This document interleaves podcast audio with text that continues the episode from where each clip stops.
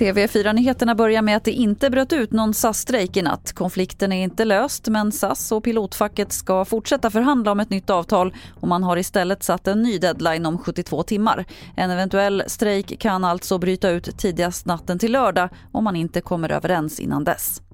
Att Turkiet nu öppnar dörren för svenskt NATO-medlemskap ses som en framgång av ledarna på toppmötet i Madrid och det är en lättnad för statsminister Magdalena Andersson.